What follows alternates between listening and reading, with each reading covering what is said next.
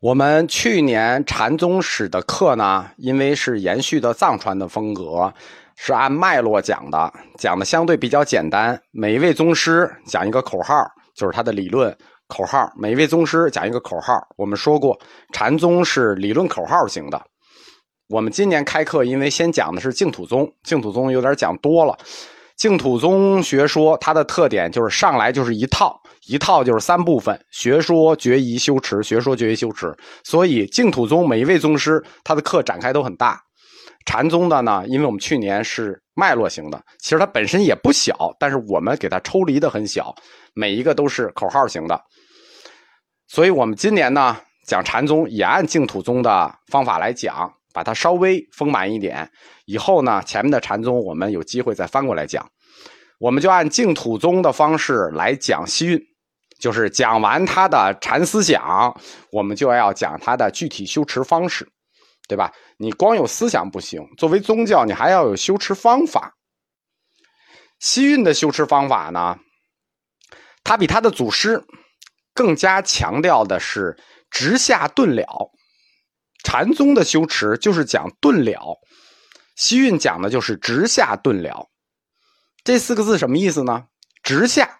直下就是一下子，瞬间，顿了，顿时了悟，即一言一事皆可觉悟。我们说与事兼用，一言一事就一语一个事皆可觉悟，直下顿了，这就是他的修持方式，叫一言一事皆可顿了。那顿了的是什么呢？顿了的当然就是心了，对吧？所以顿了。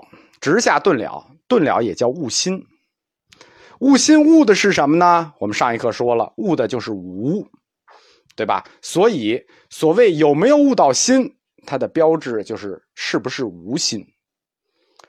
西运说，当下无心便是本法。就他的修持方法是什么呢？当下无心便是本法。但是他说的本法，并不是说这个法的意思。说当下无心就是我的这个法，他这个本法不是这个意思。他的本法当下无心便是本法的本法，是指抽象的心体。这个抽象的心体是什么概念呢？什么叫抽象的心体呢？就是说这个心体不可以言说，那怎么知道呢？默契只可以默契，就是我知道了。所谓一言一事一事。直下顿了，意思就是在一句话或者一个事下面，一下就默契到了，这就是修持方式，这就是黄波西运禅思想下面的修为方式。这个修为方式是指一瞬间明白了、悟到了，悟到了什么呢？心的性质是无心，当下无心，它是它的本体，就是默契感知，当下无心便是本法。这是我白话的解释，白话解释就是这意思的。所谓你修持的方式，就是在一言一事之间直下顿了，了了你的心是无心，你的心体就是无。文言这句话就好听了，文言这句话而且很有名，就是是禅宗的很有名的讲的一个修持方式。西运的这段文言叫做“无一法可得，无一行可修”。此事无上道，此事真如佛。就是我的那个白话转成文言文，西运就是这个：无一法可得，无一行可修。这个无一法可得，就是无上道，就是修持方法。就是你问什么是修持方法？无一法可得，就是修持方法，就是无上道。这就是西运的答案，是不是很扎心？对，肯定是很扎心啊！你只是想求佛，然后问一下修持方法，我又讲了一大堆修持方法，结果最后就是无一法可得，然后还要告诉你这就是无上道。这么扎心的修持方法或者说传法方式，后世称之为“单刀直入”。单刀直入这个成语，这个词就是这么来的，扎心吗？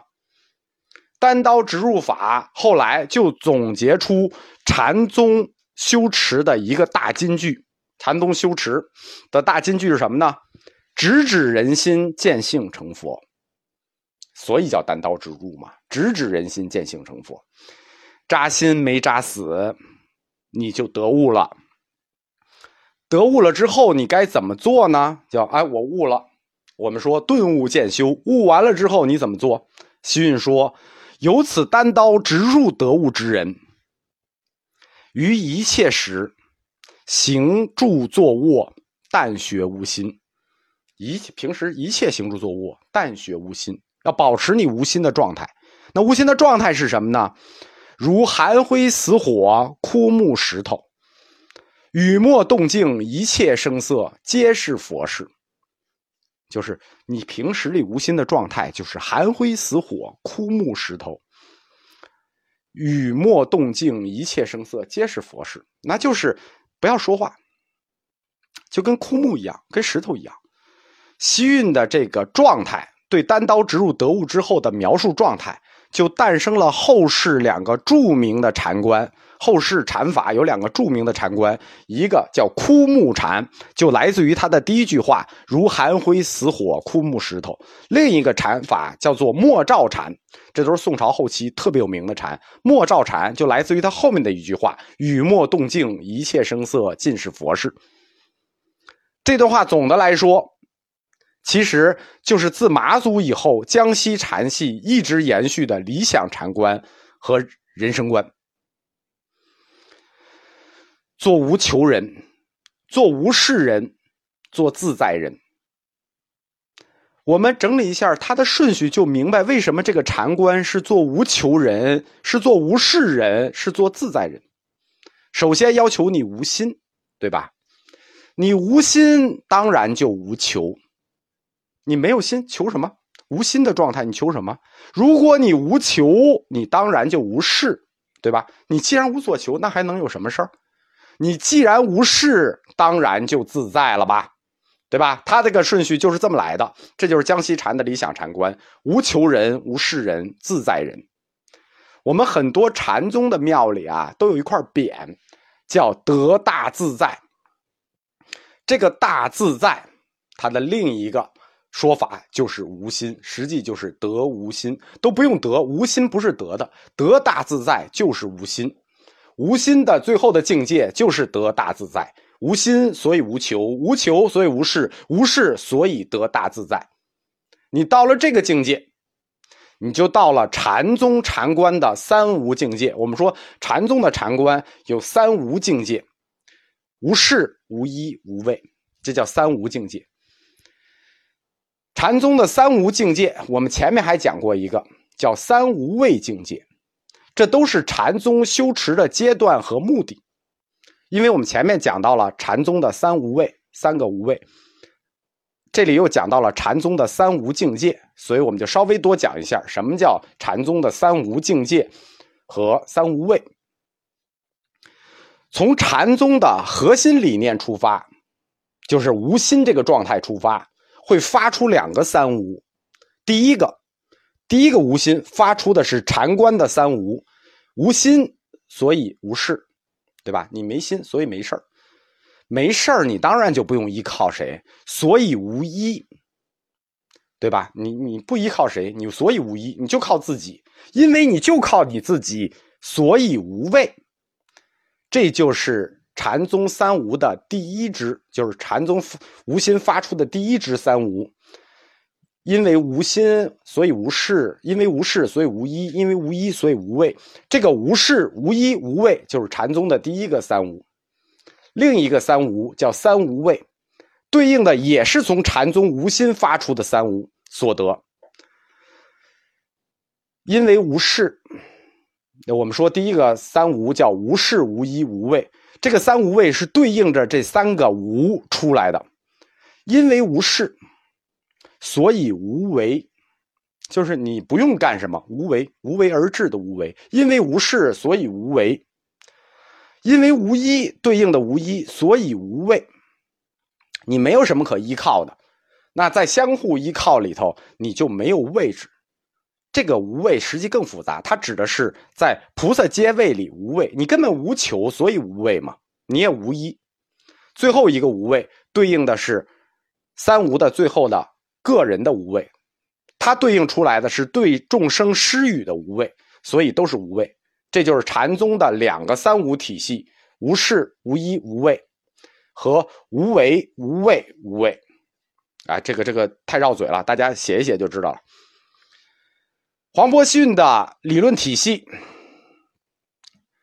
是他的，但并不是他一个人构建的。我们开课就讲了，黄伯逊的体系是和沙门宰相裴修共同构建的。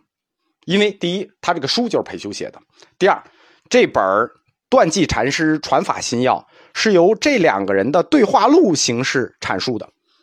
所以，黄波西运的禅理论，实际它是由禅师和文人共同完成的一套理论体系。我们前面就讲过，士大夫阶层是影响中国佛教理论走向最重要的阶层，在黄伯逊这里体现的非常的明显。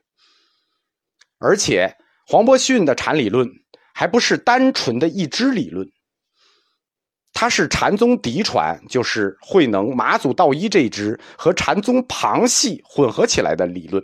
因为我们前面说过，它里头有一个“本来无事”的概念，“本来无事”这个概念是牛头宗法融的概念，这是禅宗旁支；而“无心是道”这是禅宗嫡传江西禅马祖道一的概念。所以，黄伯逊的禅理论。首先是由禅宗和文人共同形成的，第二是禅宗正宗和禅宗旁支混合起来的理论。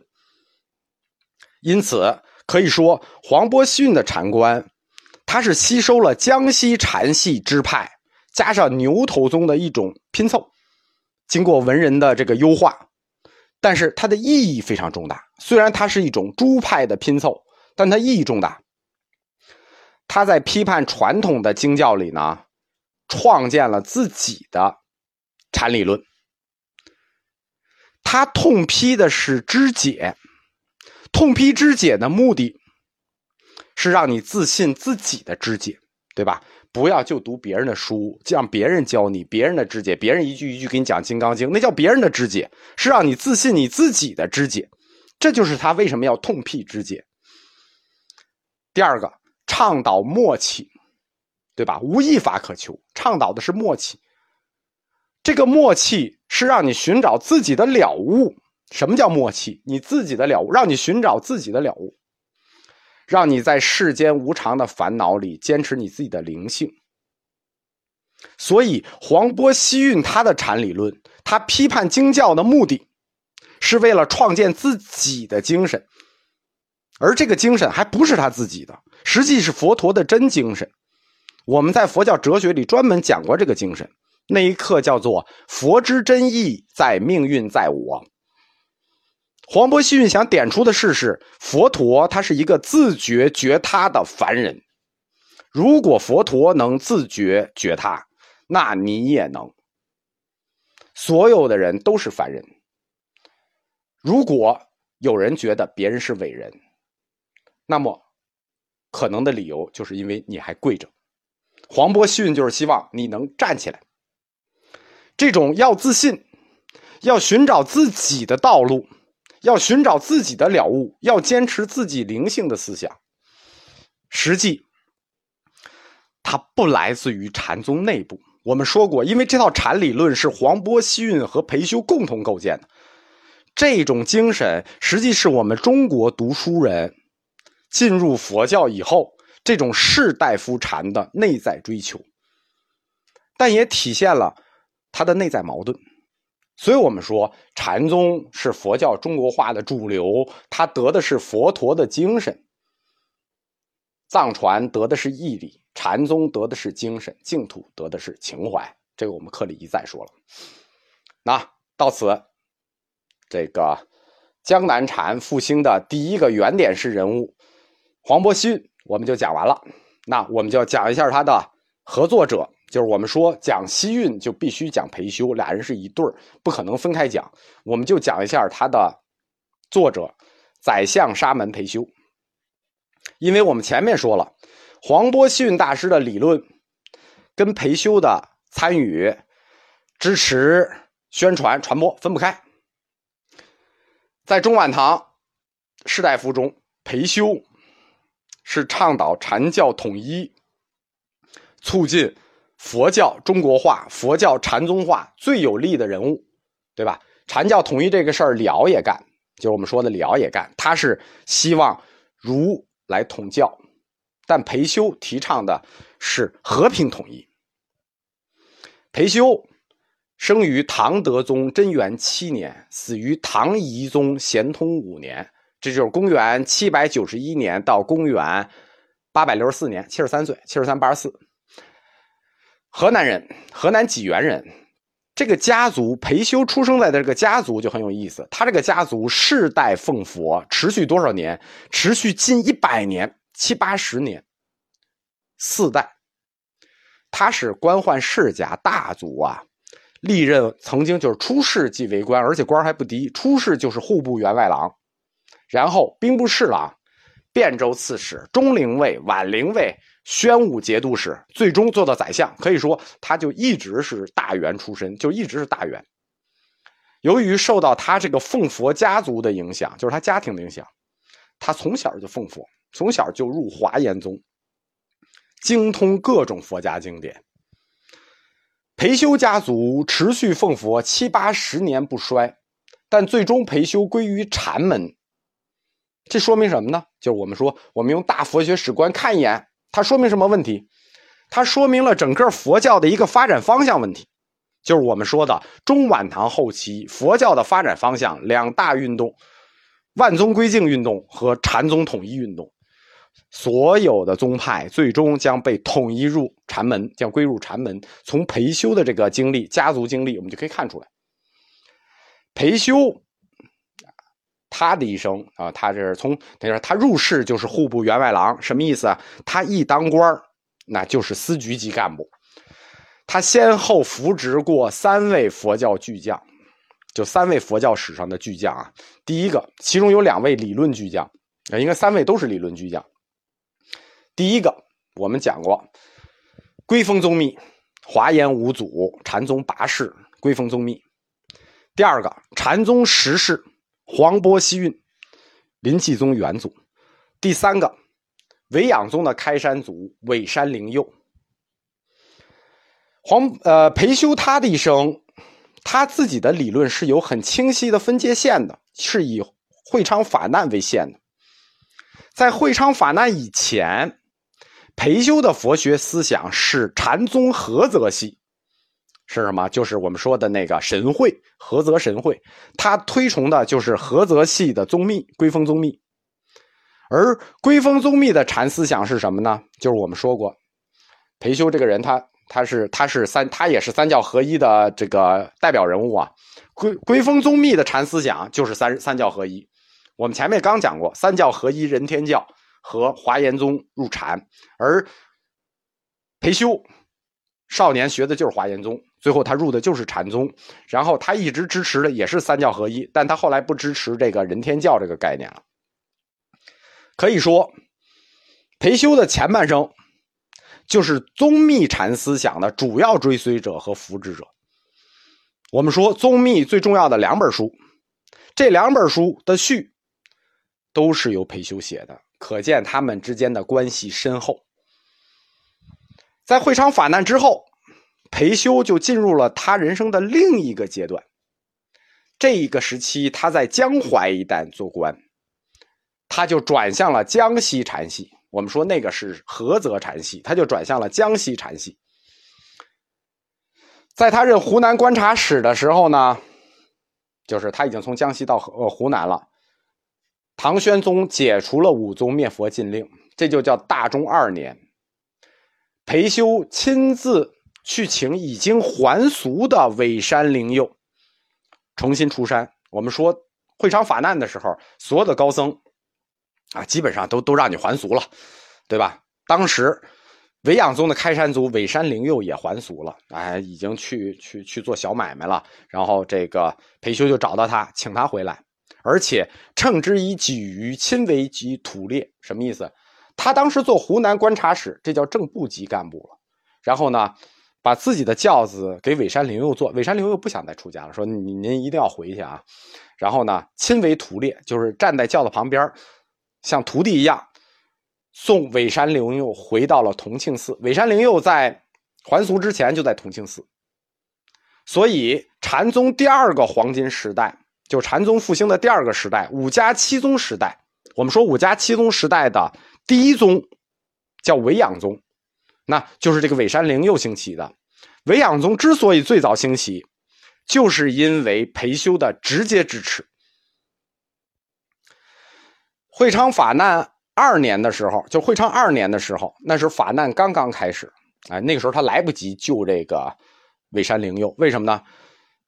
尾山灵佑在湖南啊，法难刚开始的时候，裴修他关于中陵，就是他在江西南昌做官，所以他只把黄伯逊接过去了。就是藏在隆兴寺保护起来了，当时就写有钟灵记。那尾山灵佑当时顾不得，所以后来会昌法难一结束，他从江西调任湖南，第一件事就是先去救这个尾山灵佑。在大中二年，呃，对，大中二年，刚才是会昌二年，大中二年就是八百四十八年的时候，裴修就从中陵调到了宛陵，从江西调到了安徽宣城，然后呢。跟着就把黄渤西运迁至所部，旦夕受罚。就我们前面讲过，在敬亭山著有《宛陵录》。大中十一年，裴修就把黄渤西运的理论写了最重要的著作《断际禅师传法心要》，传播于世。所以说，黄渤西运的禅思想啊，又过时间了。